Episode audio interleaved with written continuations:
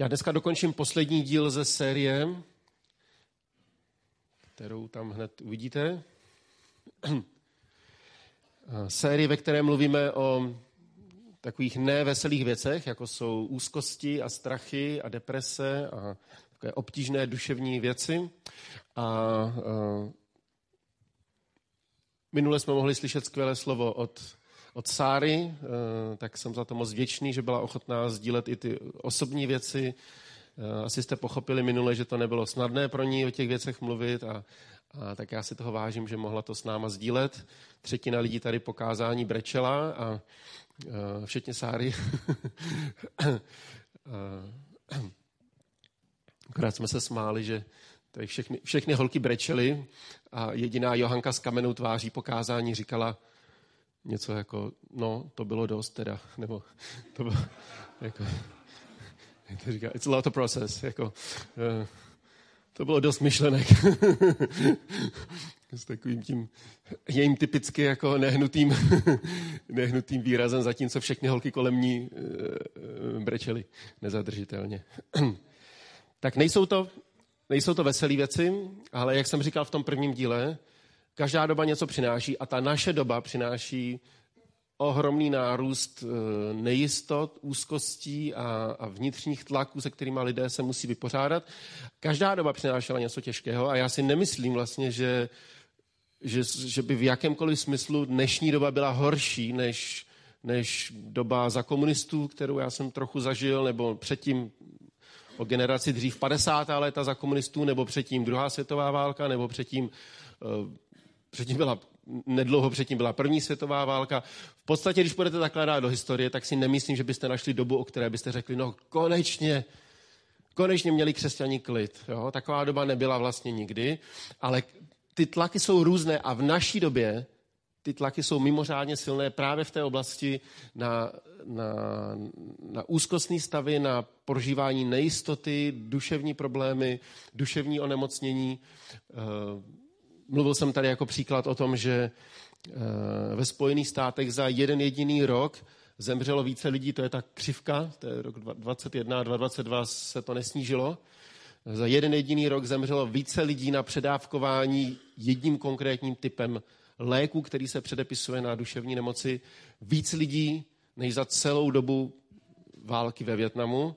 Eh, dokonce o hodně víc lidí. A to znamená, že to není už něco okrajového, to znamená, že to je něco, co v té společnosti vyvolává tak obrovské důsledky, že se někdy už mluví o, prostě o epidemii nebo o, o explozi prostě duševních onemocnění a, a zneužívání léků, které mají těm lidem pomáhat, protože když to nepomáhá, tak ten člověk zvyšuje, sám si zvyšuje ty dávky a to způsobuje závislost. A v rozporu s tím, co by mu doktoři předepsali, tak ti lidé potom schánějí více a více těch léků a, a pak to vede až k ohrožení života. Takže, e, takže o, tom jsem, o tom jsme mluvili trošku, trochu minule a, a mluvili jsme o tom, že, e, že to není něco, na co bychom se měli stydět, že to není něco, co by si prožíval sám a že v podstatě každý z nás prožíváme stavy, ve kterých máme úzkost nebo strach, nebo, nebo, nebo prožíváme velmi nepříjemné vnitřní pnutí a nepříjemné vnitřní pocity, ale každý jsme jinak ustrojený, každý jsme, to nemyslím jako oblečený, ale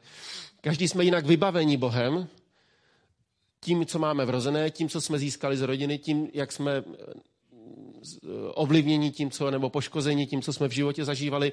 Nesrovnávej se s druhýma lidma, ty nejseš ten druhý člověk a něco, co pro někoho, to, co by pro někoho bylo snadnou situací, pro někoho je tak obtížné, že ho to, že ho to naprosto vyčerpává, stojí ho to veškeré vnitřní síly se s tím vyrovnat.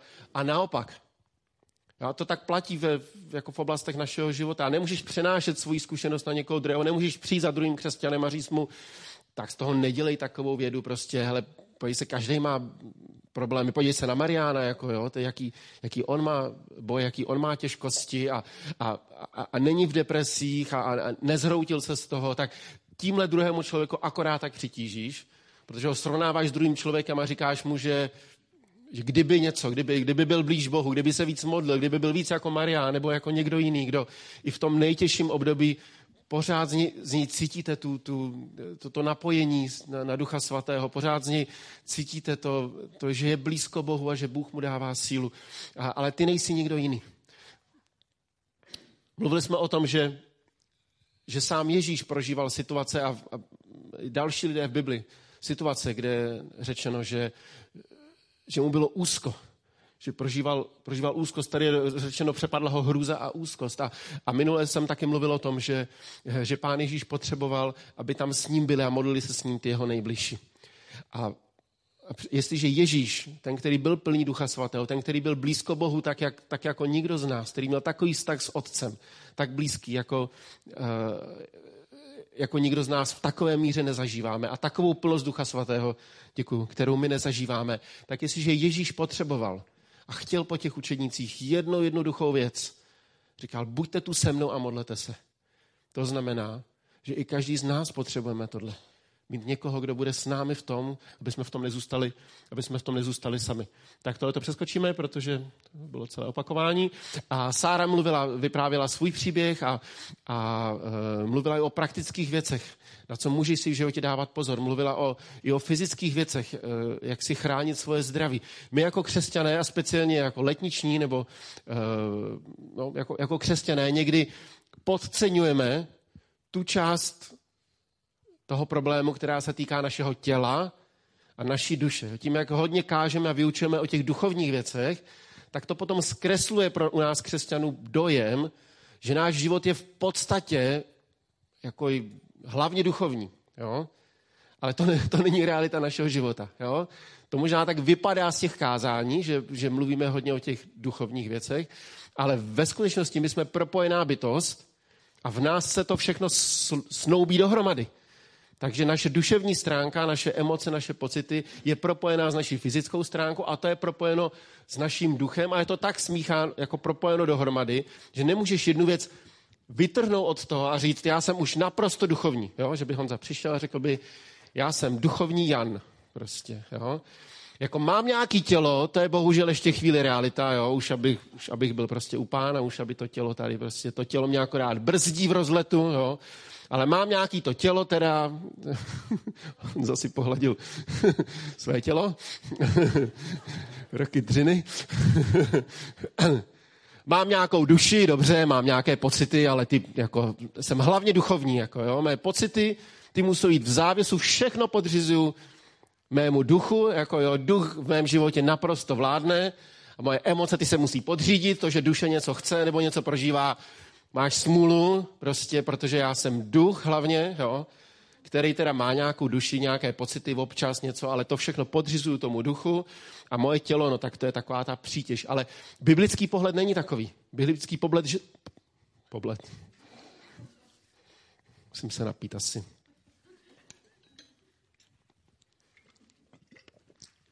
Biblický pohled je, že to je jeden člověk, je to Honza. a má nějaké součásti jeho, jeho bytosti, ale nikdo nemůže odtrhnout jeho duševní prožívání od jeho duchovního prožívání, od jeho tělesného prožívání, takže ty věci jsou propojené.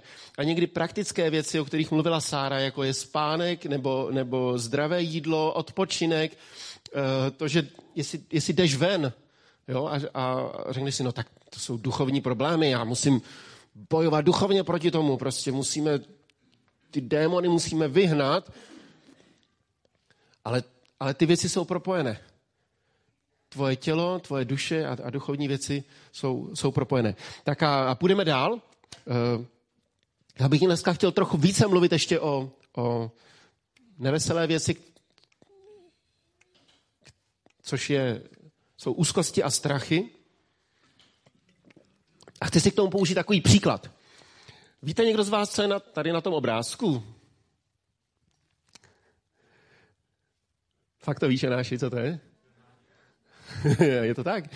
Eh, tenhle obrázek se považuje, tenhle ten flek, jo, co tady vidíte před sebou, tenhle ten flek se považuje za přelomovou událost ve zkoumání vesmíru, protože v roce 2019 za celou historii lidstva se poprvé podařilo vědcům vyfotit flek, eh, teda eh, vyfotit tohle a je to první fotografie černé díry v celé historii lidstva. Jinak eh, to, že by mohly existovat něco jako černé díry, vyplývalo z Einsteinovy teorie relativity a mnoho let trvalo, než se podařilo prokázat, že to vůbec něco takového jako ve vesmíru existuje.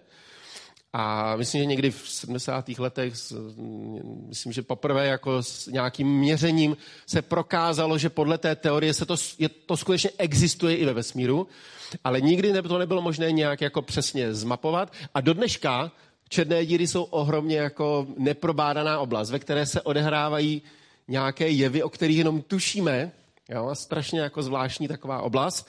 A já se omlouvám za ten, tady za ten úvod, jo, ale je to taková silná ilustrace toho, o čem mluvím, když mluvíme o strachu. Jo? A černá díra z toho, co do, do teďka o nich víme, je taková speciální věc, že se někdy stane, že nějaká velmi hmotná hvězda se zhroutí sama do sebe, což já nevím, jak se to jako stává, ale dojde úplně k jejímu zhroucení a do, a do takové míry, že, že tam dojde k nahromadění takového množství jako uh, gravitace, že ta černá díra začne přitahovat všechno kolem sebe, včetně světla a všech částic a všeho, co je kolem ní. A tím pádem je obtížné něco takového vyfotit, protože žádné světlo ani nemůže z té černé díry uniknout ven. A kolem té černé díry je taková hranice, které se říká, jak tomu říkají? Ano, horizont události, děkuju, ty Tady samý znalci jsem si nemohl vzpomenout, jak tomu říkají. Ano, horizont události, přesně tak. A tady jsou samý nadšenci do vesmíru normálně. A horizont události znamená, že když se něco dostane na tu hranici anebo za ní, tak už není úniku a nevyhnutelně to spadne do té černé díry. A co se děje, tam to nevíme. Vědci říkají, že tam musí existovat nekonečná gravitace, a, a říkají tomu singularita, nebo nějaké úplně prostě ne, neprobádané jevy, které vlastně neumíme ani vysvětlit a pochopit a nevíme, co se tam přesně děje. Žádný kosmonaut tam zatím do toho nevletěl a kdyby tam vletěl, tak by nám nemohl podat žádnou zprávu, kromě toho by to, ono to rozdrtí i at, údajně atomy, jako na úplně, jako že se to úplně jak rozloží ta hmota, i atomy se rozloží. Ale nemohl by nám podat žádnou zprávu, proto se to doteďka nepodařilo, nebo to, do toho roku 2019 se to nepodařilo ani nějak nasnímkovat žádným dalekohledem, protože i veškeré světlo o tam teď nemůže uniknout. A ještě ta černá díra způsobuje tím, jak je strašně hmotná, že zkresluje ve svém okolí, zkresluje ten prostor. Jo? Ten čas, ty časoprostorový souřadnice prostě ohýbá, takže se tam odehrávají divné jevy, které nejdou normálně vysvětlit to, tou fyzikou, kterou vidíme kolem sebe. A je to takové přirovnání toho, co se děje se strachem a s úzkostí v našem životě. Protože úzkost je něco, co stejným způsobem poutá pozornost a ten strach jakoby přitahuje na sebe všechno ostatní. Takže žádné světlo nemůže o tam tak jako uniknout, protože do té temnoty jakoby začne přitahovat všechno kolem sebe. Jo? E, začne zkreslovat i vnímání reality. A já vám řeknu konkrétní příklad. Jo? Já nejsem depresivní typ člověka, já jsem takový jako, eh, já jsem takový jako flegmatický, flegmaticko-melancholický typ, který si někde posedí a jo, no, zajímavý, no. Eh, jen tak mě něco jako nevyvede z míry, eh, slyšet mě křičet, to už musíte se hodně opravdu snažit mě vytočit, nemusíte to zkoušet, ale občas se to někomu povede a nestává se to moc často. No vlastně se to stalo předevčírem, ale Tady mám svoji rodinu, tak musím být upřímný. Ne, ale moje rodina ví, že se to nestává. Když se to stane, tak jako všichni vědí, že se něco děje. ale před nějakým časem jsem měl takové nepříjemné docela dlouhé období, kdy jsem začínal ztrácet chuť dělat to, co dělám, v podstatě ve všech oblastech toho, co jsem dělal v celém svém životě. A vzrůstal ve mně pocit, že celý život je na prd. Nebo um, jak to přeložíte pro Američany?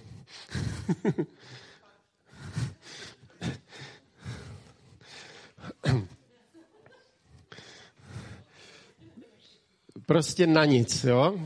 Že celý život je na nic.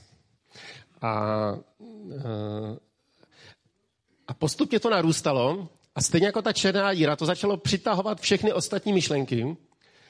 Takže já jsem takový věcný, racionální typ. Já jsem hodně nějaký analytický typ, eh, prostě promýšlím věci, analyzuju věci.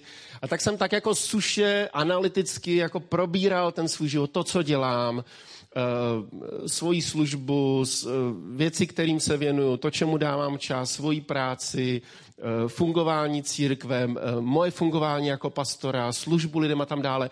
Všechno jsem tak analyzoval a každá ta věc, čím dál víc, začínala být k ničemu. Jo? A já jsem to tak jako věcně jsem si to probíhal říkal jsem si, no, to je zajímavé, já na co sáhnu, tak je k ničemu prostě. A tak jsem, jsem prožíval takový jako období, kdy prostě jsem, jsem si říkal, to je, to je úplně jako, to, to můžu prostě na všechno se vykašlat postupně, protože a dělám tohle nebo tohle nebo tamhle, tak a teď ty věci byly propojené a já jsem tak jako věcně jsem si to rozebíral a říkal jsem si, no tak tohle nefunguje a to je protože a tohle nemůžu ale změnit a tohle nemůžu ovlivnit. A tady s tím člověkem se nedá prostě nějak jakoby pohnout a, a, a do toho sebelí to samozřejmě, že jo, chudáček prostě, ještě pánek, Eh, to má těžký v životě a tak. A, eh, a hodně síle jsem si to uvědomil, v jeden okamžik jsme měli nějakou návštěvu a ta návštěva uh, vůbec nebyly jako tady, tady ústí nebo tak, v podstatě nás neznají téměř a, a v rámci toho rozhovoru se mě ptali, uh, co, tě, co tě nejvíc baví na té práci pastora. Já jsem tak seděl u toho stolu, koukal jsem na ně a teď jsem překvapeně zjistil, že že jim neumím říct jedinou věc, která mě baví na práci pastora. A to jako pastor nechcete, že u toho rozhovoru, takže jsem říkal, no, tak jsem něco vykoktal ze sebe.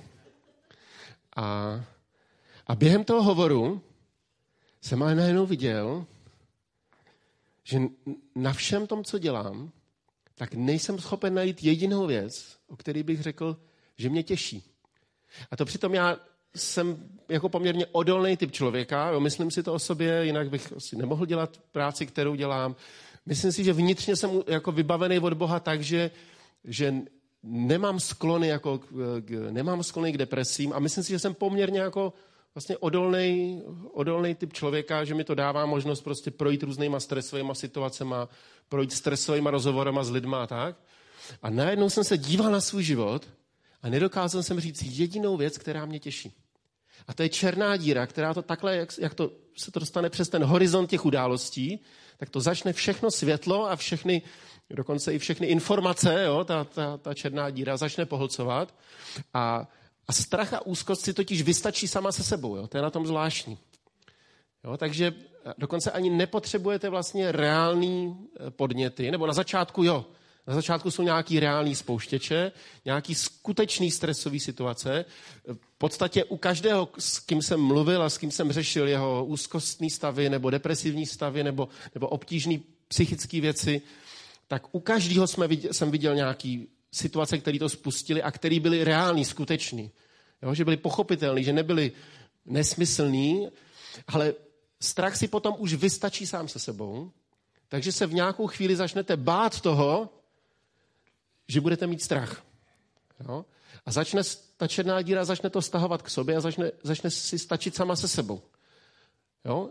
Něco vás rozlobí a potom se začnete hněvat na to, že vás to rozlobilo. Protože si říkáte, ne, já jsem křesťan, takové situace by mě neměly rozhodit. Takže jste naštvaný na to, na sebe, že jste byli naštvaný. A na tom vidíte, že si to vystačí samo se sebou. Jo? To je jako, eh, jsme teď koukali na, na X-meny s klukama, nebo co na to jsme koukali, a tam je takový ten jeden mutant, který je strašně rychlý, já nevím, jak se jmenuje, kluci, jak se jmenuje? Quicksilver, ano. Neboli takzvaný rychlostříbko, stříbrko, stříbko, bro. Rychlostříbrňák, jo? Tak tam je ten X-Men rychlostříbrňák a ten je strašně rychlý. A oni tam přijdou, tam je vtipná scéna, kterým se vždycky hrozně smějeme, jo. Tam je rohoška v tom baráku, je taková úplně propálená, protože on jako běhá ven tam a zpátky, až propálil rohošku. A oni přijdou k tomu do toho pokoje a on hraje ping-pong sám se sebou, jo. Takže oni tam přijdou a on takhle jako, jako zrychleně jakoby obíhá ten stůl a vždycky pinkne a tak a hraje sám se sebou a je to jako legrační vtipná scéna. Ale takhle to funguje. Jo? Nebo jako dítě, který si hraje s, s, s věcma, jako naši kluci, když si hráli příběhy, do dneška si někdy hrajou příběhy, tak potřebuje nějaký figurky, ale vystačí si, to dítě si vystačí samo se sebou v té hře, protože má jak záporáka, tak, tak kladáka, tak uh, širší okolí hlavních hrdinů a tak dále. A teď vidíte, jak to dítě prostě, no, čo zapiju, ale nezameš a uvidíš. A. My jsme se to vždycky hrozně jako smáli, protože jsme slyšeli, jak ty naši kluci měnějí ty hlasy a jak si vystačí sami v tom souboji. Hrajou nějaký souboj, nějakou bitku, ale ani nepotřebují druhýho, každý rodič to asi zná, myslím, to dělají, doufám, že to nedělají naše děti. ne, dělají to všechny děti, si myslím, jo. A my s Aninkou vedle v pokoji prostě se nemůžeme, jako se držíme, aby jsme se nesmáli na hlas, protože slyšíme, jak, dneska už ne, ale dřív to bývalo, jo, jak naši kluci mění hlasy a vystačej si a jedním hlasem dělá toho zlýho, jo, a teď všechny ty fráze z těch filmů prostě, já nevím, teď mi žádná nenapadá, ale prostě jo, třeba hrajou si děti, jako, to jsou děti pastorů, jo, že oni si hrajou potom biblickýma větama, jo, takže najednou slyšíte, slyšíte, jak v té hádce těch dvou Lego, Lego postaviček jedna postavička najednou povídá, tvé peníze, ať jsou zatraceny i s tebou.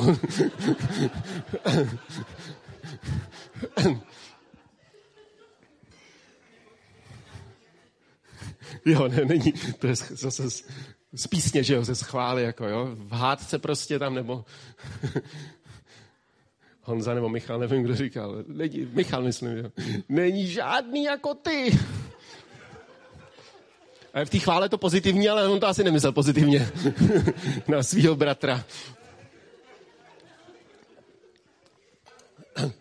Ale ten princip je jednoduchý. Že ten strach, ta úzkost si vystačí sama se sebou. Takže začneš, mít, začneš se bát toho, že budeš mít strach z něčeho. Začneš být naštvaný na sebe, že tě nějaká věc rozněvala, že jako křesťan by si měl, jak to, že jsem nezůstal v klidu, jak to, že jsem to nevyřešil, jak to, že takováhle věc mě stresuje. A najednou začneš být naštvaný sám na sebe a už ani nepotřebuješ ten původní podnět, že ta černá díra si přitahuje k sobě všechny ty věci. Nebo jsi zklamaný z něčeho a potom jsi zklamaný z toho, že tě to vůbec zklamalo. Jo? Říkáš si, no tak to je, to mě tak zklamalo. A jsi zklamaný z toho, že tě to zklamalo a potom na to pomyslíš znova a řekneš si, já jsem byl tak zklamaný z toho, že mě zklamalo ta věc, která mě tak zklamala.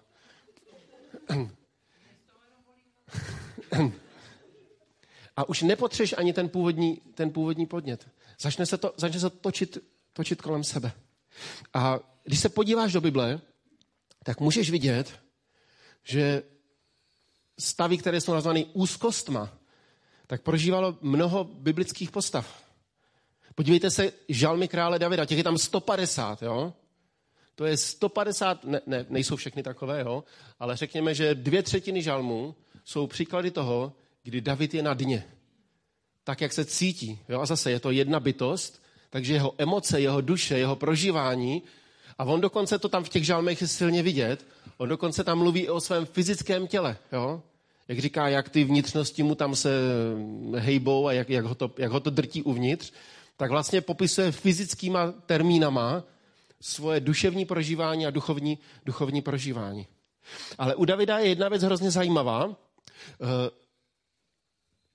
David ve svých žalmech několikrát dělá takovou zvláštní věc, že mluví sám se sebou. A není to příznak žádného duševního onemocnění. Naopak, je to příznak toho, že David znal určitý, určitou cestu, jak se bránit té hranici, jak se to říkali, eh, horizont událostí, za kterou ty věci začnou padat do té, do, do té černé temnoty. Kdy najednou začnou ty věci, jako, začnou to přitahovat všechny věci. Jenomže na úzkostech, to se někdy také odlišuje od strachu. Jo? Někdy, někdy ty psychologové říkají, že úzkost typicky nemá reálnou příčinu. Jo? To, je, to je něco, co si vystačí samo se sebou. To jsou úzkostní pocity, kdy máš pocit, že, že život je k ničemu, nebo ta služba je k ničemu a že už se to nikdy nepohne. A víte, co je zvláštní v tom mém příběhu, který jsem vyprávěl, tak neskončil tak, jak jsem ho vyprávěl, Uběhl nějaký čas a po nějakém čase jsem měl nějakou chvíli, kdy já jsem takový jako v tomhle uzavřený, že e, není pro mě snadný to vůbec formulovat, nejsem typ, že bych si chtěl s někým o tom jako popovídat, což není, není, není dobré, není to pro mě snadné, protože mě stresu, když jsem v tom, tak mě ještě víc stresuje o tom někomu říkat. Jo? Nevím, jak to máte. Někoho uvolňuje o tom mluvit, mě to stresuje o tom mluvit. Takže já jsem schopen o tom většinou mluvit až po nějakém čase. A před nějakým, není to dlouho, nedávno jsem, jsem, jsem Ani tak jako říkal, že jsem něco jako prožíval a, a teď jsem se jí pokoušel vysvětlit všechny ty logické důvody, proč je všechno na nic. A úplně si pamatuju ten moment v tom rozhovoru, kdy jsem najednou jí nedokázal vlastně uvést žádný rozumný logický důvod, proč věci jsou na nic. Jo? Protože najednou to, co v tehdy se mi zdálo v mý mysli a v mý duši, jako naprosto logický, analytický a jako programátor jsem si to pěkně jako seřadil a došel jsem k tomu, že všechno je k ničemu. Jo? Zcela logicky, zcela věcně, jako věcný chlap, žádný jako emoce, jo? prostě suše, věcně, analyticky. A já, věcný muž, o nějaký čas později jsem nedokázal a, a říká, no ale proč si teda měl pocit, že, že to, a teď se mě ptala na ty různé jednotlivé věci a určitě Aninka pamatuje, protože to není dlouho. A já jsem říkal, no já už teď, já už to teď neumím jako vysvětlit. proč jsem se tak cítil. Mně už to teď taky nedává smysl, proč jsem se tak cítil. Protože většina těch věcí ve skutečnosti ta, buď tak nebyly, nebo byly dokonce naopak. Jo? A to na úzkosti je strašně zvláštní, že ta realita někdy může být naopak než jak člověk prožívá tu, tu úzkost. Jenomže když jsme v tom, tak to prožíváme jako, jako skutečnost. Takže nemůžeš přijít za druhým člověkem a říct mu prostě, prostě pají, ty jsi hloupý, jako jo. To, to, ve skutečnosti je to jinak, než jak ty to prožíváš. V našem prožívání se to tváří jako realita. V naší duši, v naší mysli se to tváří jako něco, co tak opravdu je. Ale typicky ta realita je jediná. Typicky to nemá tu reálnou, reálnou příčinu. A já, ani já sám jsem najednou nebyl schopen druhému člověku vysvětlit, jak to, že všechno bylo k ničemu, když to bylo tak logický, když to bylo tak pochopitelné. Protože se změnily některé okolnosti, pán Bůh něco udělal se mnou v mém srdci, někam mě posunul. A, a David prožíval někdy ty těžké chvíle a vedl takový vnitřní dialog se svojí, se svojí duší. A říká sám sobě, a tohle je jenom jeden příklad. Jo? Dokonce ta věta, proč se tak trpce rmoutíš má duše, proč ve mně úzkostně sténáš, říká David. Jo? Jinak David si myslím taky nebyl typ jako depresivního člověka. David byl velice akční, takovej velice jako eh, schopný, ohromně jako vitální uh, člověk. Jo? Z těch příběhů nevidíte člověka, který by tam někde prostě hodiny vysedával úplně jako zničený depresí, ale jsou tam takový silný momenty v jeho životě, kdy je napsaný, že, že byl úplně na dně. Jo? V jedné té situaci je napsáno, že Davidovi bylo velice úzko. Je tam přímo jako použitý ten, že měl, že měl velikou úzkost. To bylo, když se skrývali před Saulem a, a celé to město Siklak bylo dobitý a oni tam pak přijdou s těma vojákama, jejich ženy jsou pryč, děti jsou pryč, město je vypálený, vo všechno přišli. Ty jeho muži jsou tak zoufalí, je tam napsáno, že že plakali až do noci, až se úplně vyčerpali, už neměli sílu ani, ani naříkat. Jo? Král David, muž, který prostě byl, ještě než se stal králem, jako, jo? muž, který byl schopen vládnout celému národu, muž, který byl schopen, byl tak odvážný, že byl schopen stát v čele prostě bojovníků v boji, kde šlo o život. Na život a na smrt. Několikrát jen o vlásek unikl smrti v přímém boji. Takže to, to byl opravdu statečný muž, to byl opravdu, jako, opravdu bojovník. A přesto říká, proč ve mně, moje duše, proč ve mně úzkostně sténáš. Tahle ta věta je tam třikrát v těch žalmech úplně ve stejné podobě, takže to bylo něco, co David často zpíval v těch jeho žálmech. Když, se to, když hned ve třech žálmech se to opakuje pořád ta stejná věta, tak to je něco, co jste mohli slýchat když David zpíval Bohu a chválil Boha, mohli jste slyšet ty písně, a nebo potom o těch dalších zpěváků, protože ty písně se přebíraly dál, tak jste mohli slyšet tuhle větu. A David mluví sám sebou a říká, vzpomínám na to a duši vylévám v sobě, jak jsem se v čele zástupu brával k božímu domu. jak zvučně plesal a vzdával chválu hlučící dav, když slavil svátek. V době, kdy David musel utéct z Jeruzaléma, skrývá se, tak vzpomíná na to, jak chodili do chrámu. Říká si, to bylo přece nádherný. Lidi chválili Boha. Já jsem šel s celým tím zástupem lidí. A když jdete takhle v davu lidí, kteří chválí Boha, tak vás to pozbuzuje, tak vás to natchne. Je to nakažlivá radost, říkáte si, jo, má to smysl jít za Bohem. A tak když jsme společně takhle pozbuzujeme jeden druhého, nevím, jestli se to zachytili v Americe dneska na jedné univerzitě, eh, vzniklo takové, takové eh, modlitební probuzení. Eh, minulou středu 8. února tam měli mít normální středeční bohoslužbu pro studenty a učitele na té, jmenuje se to Asbury University. Měli tam normální středeční bohoslužbu a nějak se jim to zvrtlo a doteďka neskončili. Jo? Takže vznikl z toho nepřetržitý proud eh, modliteb a chvál a, a začali tam přicházet další lidé, protože se o tom dozvěděli. A doteďka nepřetržitě tam probíhá vlastně nepřetržitý schromáždění, kdy přicházejí další křesťané z dalších zborů a z dalších měst. A už zcela zaplnili tam všechny ty sály, tam mají tři velké sály v té univerzitě, asi dva půl tisíce míst k sezení dohromady ty tři sály a je to, je to úplně zaplněné a na sociálních sítích jsou fotky, prostě jak stovky lidí tam stojí venku a chtěli by se dostat dovnitř. Tak eh, samozřejmě tam nějaké jako i eh, na sociálních sítích to běží. Eh, údajně na TikToku to heslo má 40 milionů zhlídnutí. Jo? Takže na TikToku nejsou jenom blbosti, i když většinou. Jo? Můžu tam být ty dobré věci? Ale když jsme takhle někde v té skupině lidí a lidé chválí Boha a lidé se modlí, tak nás to pozbuzuje. A David na to vzpomíná a říká si, jaký to, jaký to bylo. Vzpomínám na to. A potom do jeho duše dolehne ten stesk a smutek a zoufalství, jestli se, dokonce někde tam říká, jestli se vůbec ještě dostane do toho chrámu. A tak před Bohem tak jako tam rozjímá a říká tam, jestli, jestli vůbec ještě znova bude před Bohem stát v jeho chrámu. Jo? A potom říká, proč se tak trpce rmoutíš, má duše? Proč ve mně úzkostně sténáš? Na Boha čekej, opět mu budu vzdávat chválu, jen jemu své spáse. David mluví sám se sebou, mluví se svou duší. A víte, my jak jsme propojení, tak my můžeme nějak eh, hovořit sami k sobě. A je to důležité z toho důvodu, že buď budeme naslouchat a přitakávat těm hlasům, které nám říkají, že všechno je k ničemu a budeme se přibližovat tomu horizontu události té černé díry, a nebo se naučíme sami, sami k sobě mluvit, ke svoji duši. Naučíme se odpovídat na ty, na ty úzkosti. Jít s, tím, jít s tím k Bohu. E, nepřitakávat těm negativním myšlenkám. Oni si potom začnou stačit sami o sobě.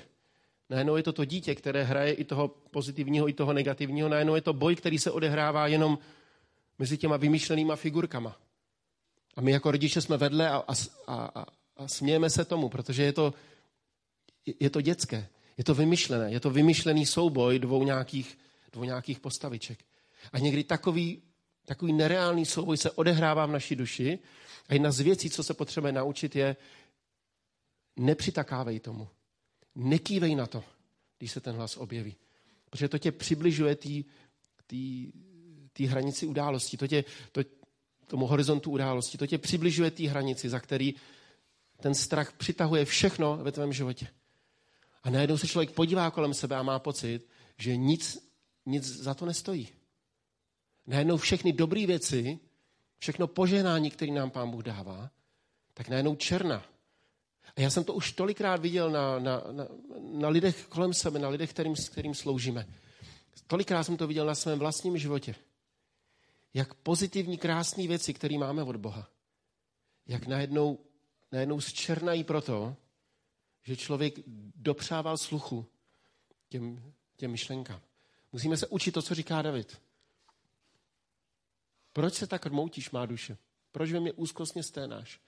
Na Boha čekej.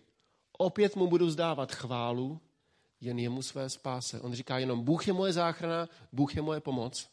A sám sobě říká, on to nevyhlašuje druhým lidem, ale sám sobě říká, Davide, já zase půjdu a budu chválit Boha, protože on je moje záchrana. A v tom je ohromná vnitřní síla Davidova, že byl schopen sám sobě říct, Davide, čekej na Boha.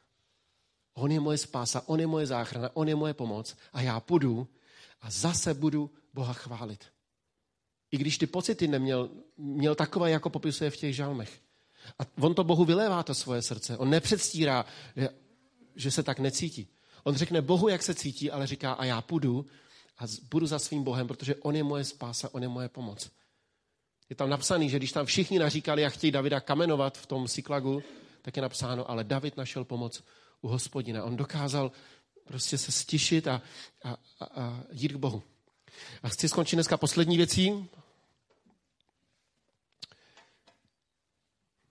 Pán Ježíš, když uh,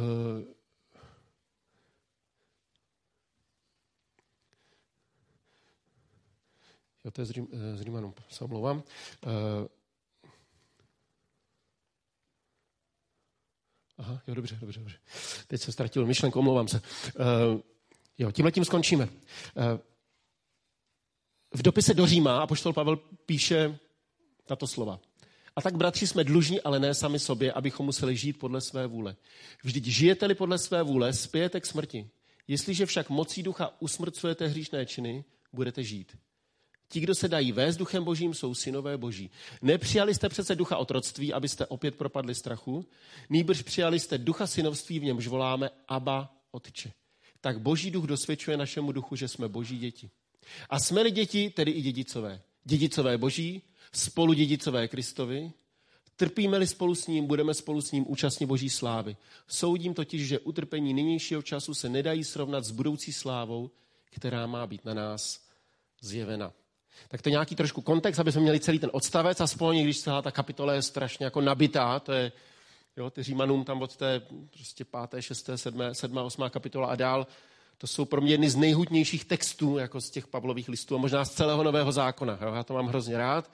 Tam si můžete vzít tři věty a udělat celé kázání ze třech vět Pavlova dopisu do Říma. Jo?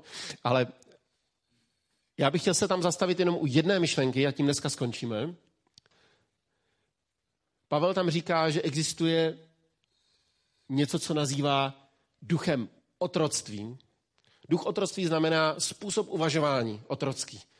Způsob uvažování, kde je člověk nesvobodný, je sevřený, není sám sebou, není svobodný, nežije tak, jak by toužil žít a, a nedělá věci, o kterých ví, že jsou správné, že by je chtěl dělat a nemůže je dělat, protože se cítí být sevřený, být v otroctví. To je, to je, to je duch otroctví nebo systém otroctví nebo uvažování nesvobodného, zotročeného člověka. To znamená duch otroctví. Jo? A říká, nepřijali jste ducha otroctví, abyste propadli strachu. Takže staví proti sobě dvě věci. A říká, na jedné straně je strach, který vyplývá z téhleté nesvobody, z toho otroctví, z toho uvažování, z toho života nesvobodného, svázaného člověka. Ale je zajímavé, co Pavel staví na druhou stranu toho kontrastu. Pavel byl skvělý řečník, takže on tam mnohokrát staví dvě věci takhle jako do kontrastu, aby jsme si na tom něco uvědomili. A položím vám otázku. Kdyby na jedné straně byl strach, co byste vy řekli podle vás, že je opakem strachu? Zkuste říct nějaké slovo nebo něco, co by bylo opakem strachu na té druhé straně. Kdybychom chtěli dát do kontrastu strach, počít bez, pocit bezpečí, co jste říkali dál? Odvaha, mohlo by být. Radost, pokoj, jo.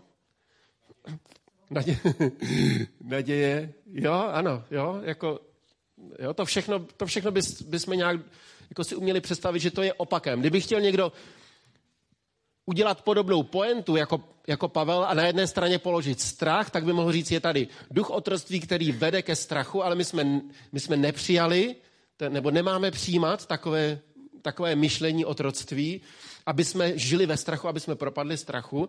A na druhou stranu byste mohli dát pokoj, eh, odvahu a, a bezpečí a všechny ty věci, co vás napadají jako opak života ve strachu.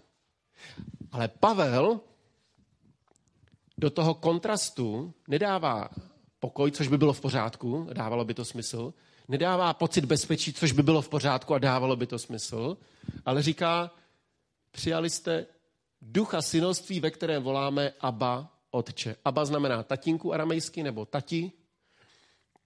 Do dneška v těch jazycích, které mají stejné kořeny, tak, eh, tak uslyšíte, jak děti volají na tatínka, volají na něj Abba. Jo, v, eh, myslím, že v, v arabštině do dneška, když, když arabské dítě volá na tatínka, dneska tady není Ihep, aby jsme se ho zeptali, ale myslím, že arabské dítě na tatínka volá Abba. Abba, tati, otče. Takže na druhou stranu toho kontrastu Pavel dává synovství a trošku překvapivě, ne třeba pokoj, ale volání tati. to je zvláštní, není? To je zvláštní myšlenka, že na jedné straně je duch otroctví a strach, který vede ke strachu, a na té druhé straně je duch synoství. Co je to duch synoství? Jo? To je nějaký, jako přijde v noci nějaký duch, jako, jo? Ne, to je, tím je myšleno myšlení dětí. Myšlení syna nebo dcery.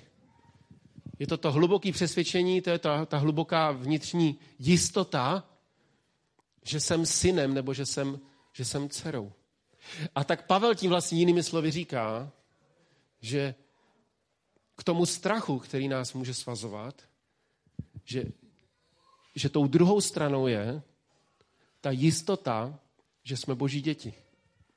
A to je vlastně hrozně, to je hrozně zajímavá myšlenka. To je hrozně zvláštní pointa tohohle celého textu. A to není jenom ta jedna věta. Vidíte, že Pavel to pak rozvíjí dál a pak, když byste četli, tak to rozvíjí i v těch dalších kapitolách. Jo? A říká, tak tedy boží duch dosvědčuje našemu duchu, že jsme boží děti. Tak on mluví o strachu, říká, to nechceme, to jsme nepřijali, tam takhle žít nemáme, tohle pro nás pán Bůh nezamýšlel, to není boží cesta pro nás. Říká, a na té druhé straně ta boží cesta je pro nás, že můžeme volat tati. Je to zvláštní. Kdo by postavil ke strachu jako kontrast zavolání tati? Ale v tom zavolání tati je schrnuto to, že to dítě si je jistý, kým je, ví, kdo je, kdo je jeho táta, ví, kdo jsou jeho rodiče, ví, kde je jeho bezpečí. A všechno, co jste říkali, ten pokoj a bezpečí a naděje a, a, a, a všechny věci, které jste řekli, by se dali schrnout do toho pocitu dítěte, které ví, kde je doma, ví, že jeho rodiče ho mají rádi, ví, kde je jeho jistota. A, a všichni víme, jak děti, které tohle mají, tak jaký mají ohromný základ pro ten život oproti dětem, které to nemají. Nevím, jestli si to všímáte, ale já si někdy všímám ve škole, v kolektivu, tak já si všímám toho, jaké jsou kontrasty mezi dětmi a velice často můžete vidět děti, které mají tohleto vědomí, těma Pavlovýma slovama bychom řekli děti, které mají ducha synovství nebo cerství, cerovství a mají tu hlubokou vnitřní jistotu, to vědomí, že jsou milovaní svýma rodičema, že vědí, kde je jejich zázemí, vědí, kam patří, vědí, kde je jejich místo a vyrůstají v té lásce jejich rodičů. A u dětí, kteří o tom mají pochybnosti nebo si tím nejsou jistí. To poznáte už prostě ve škole. Někdy i ve školce poznáte, jak ty děti, jak ty děti reagují, které to mají a které to nemají. To znamená, že, že Pavel na tom příkladu dětí říká, jsme-li děti, tedy i dědicové. Dědicové boží, spoludědicové Kristovi. Trpíme-li spolu s ním, budeme spolu s ním účastní boží slávy. To znamená, on říká, ta jistota, že nakonec budeme jednou s Bohem, že budeme v boží slávě, vyplývá právě z toho, z toho, co nazývá duchem synovství. A pokud se vám to zdá jako složité slovo, tak si to nahrajte něčím jiným. Nahrajte si to tím zvoláním tati. Jestli se nám to zdá jako složitý kom- koncept, že na jedné straně je strach, a co je na druhé straně, tak na druhé straně je volání Bůh je můj táta. Já mu patřím. Já jsem mu svěřil svůj život. A to je to je poslední věc, kterou chci zakončit tu, uh, tu sérii.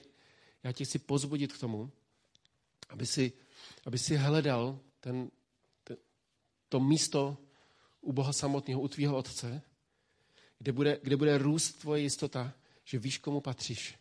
Protože to ti to přináší tu skutečnou jistotu do tvého života. My nemusíme být překvapeni, že přicházejí situace, které nás stresují. My nemusíme být překvapeni, že přicházejí nějaké nepříjemné věci. Dokonce by byly napsaný, nebuďte překvapeni, prostě tak překvapení, že na vás přicházejí zkoušky. No, jako jinými slovy, jako co se divíte? To je svět, ve kterém žijeme. Někdy naše očekávání nás, jako jsme zklamaný právě jenom kvůli našemu očekávání. Ale tak naše očekávání je, že žijeme ve světě, kde tohle je realita. Kde se tohle, tohle děje. Ale právě proto potřebuješ vědět, komu patříš. To nejhlubší, ta vnitřní jistota, ta vnitřní identita. To je něco, co, eh, co dává východisko v těch, eh, v těch duševních eh, stavech, kdy je, nám, kdy je nám těžko, kdy je nám úzko. Protože cokoliv jiného může být spochybněný. A ty se potřebuješ vrátit k tomu úplně samotnému, nejhlubšímu základu, že víš, že patříš Bohu. A když to přichází na tebe a pokud jsi citlivý na takové věci a, a máš sklon k nepříjemným myšlenkám a seš méně odolný než někdo jiný a je to v pořádku a možná si prožil nebo prožila těžké věci v životě a stačí málo, aby tě to rozhodilo. To místo, kam se musíš vracet, je to místo, kde můžeš říct svýmu Bohu, svýmu otci, můžeš mu říct tati, Aba. Jako malý kluk, který, jako malý arabský kluk, který běží za tatínkem a volá na něj tati a volá na něj Aba, tak my potřebujeme znát to stejný. My potřebujeme znát to, že, že patříme Bohu.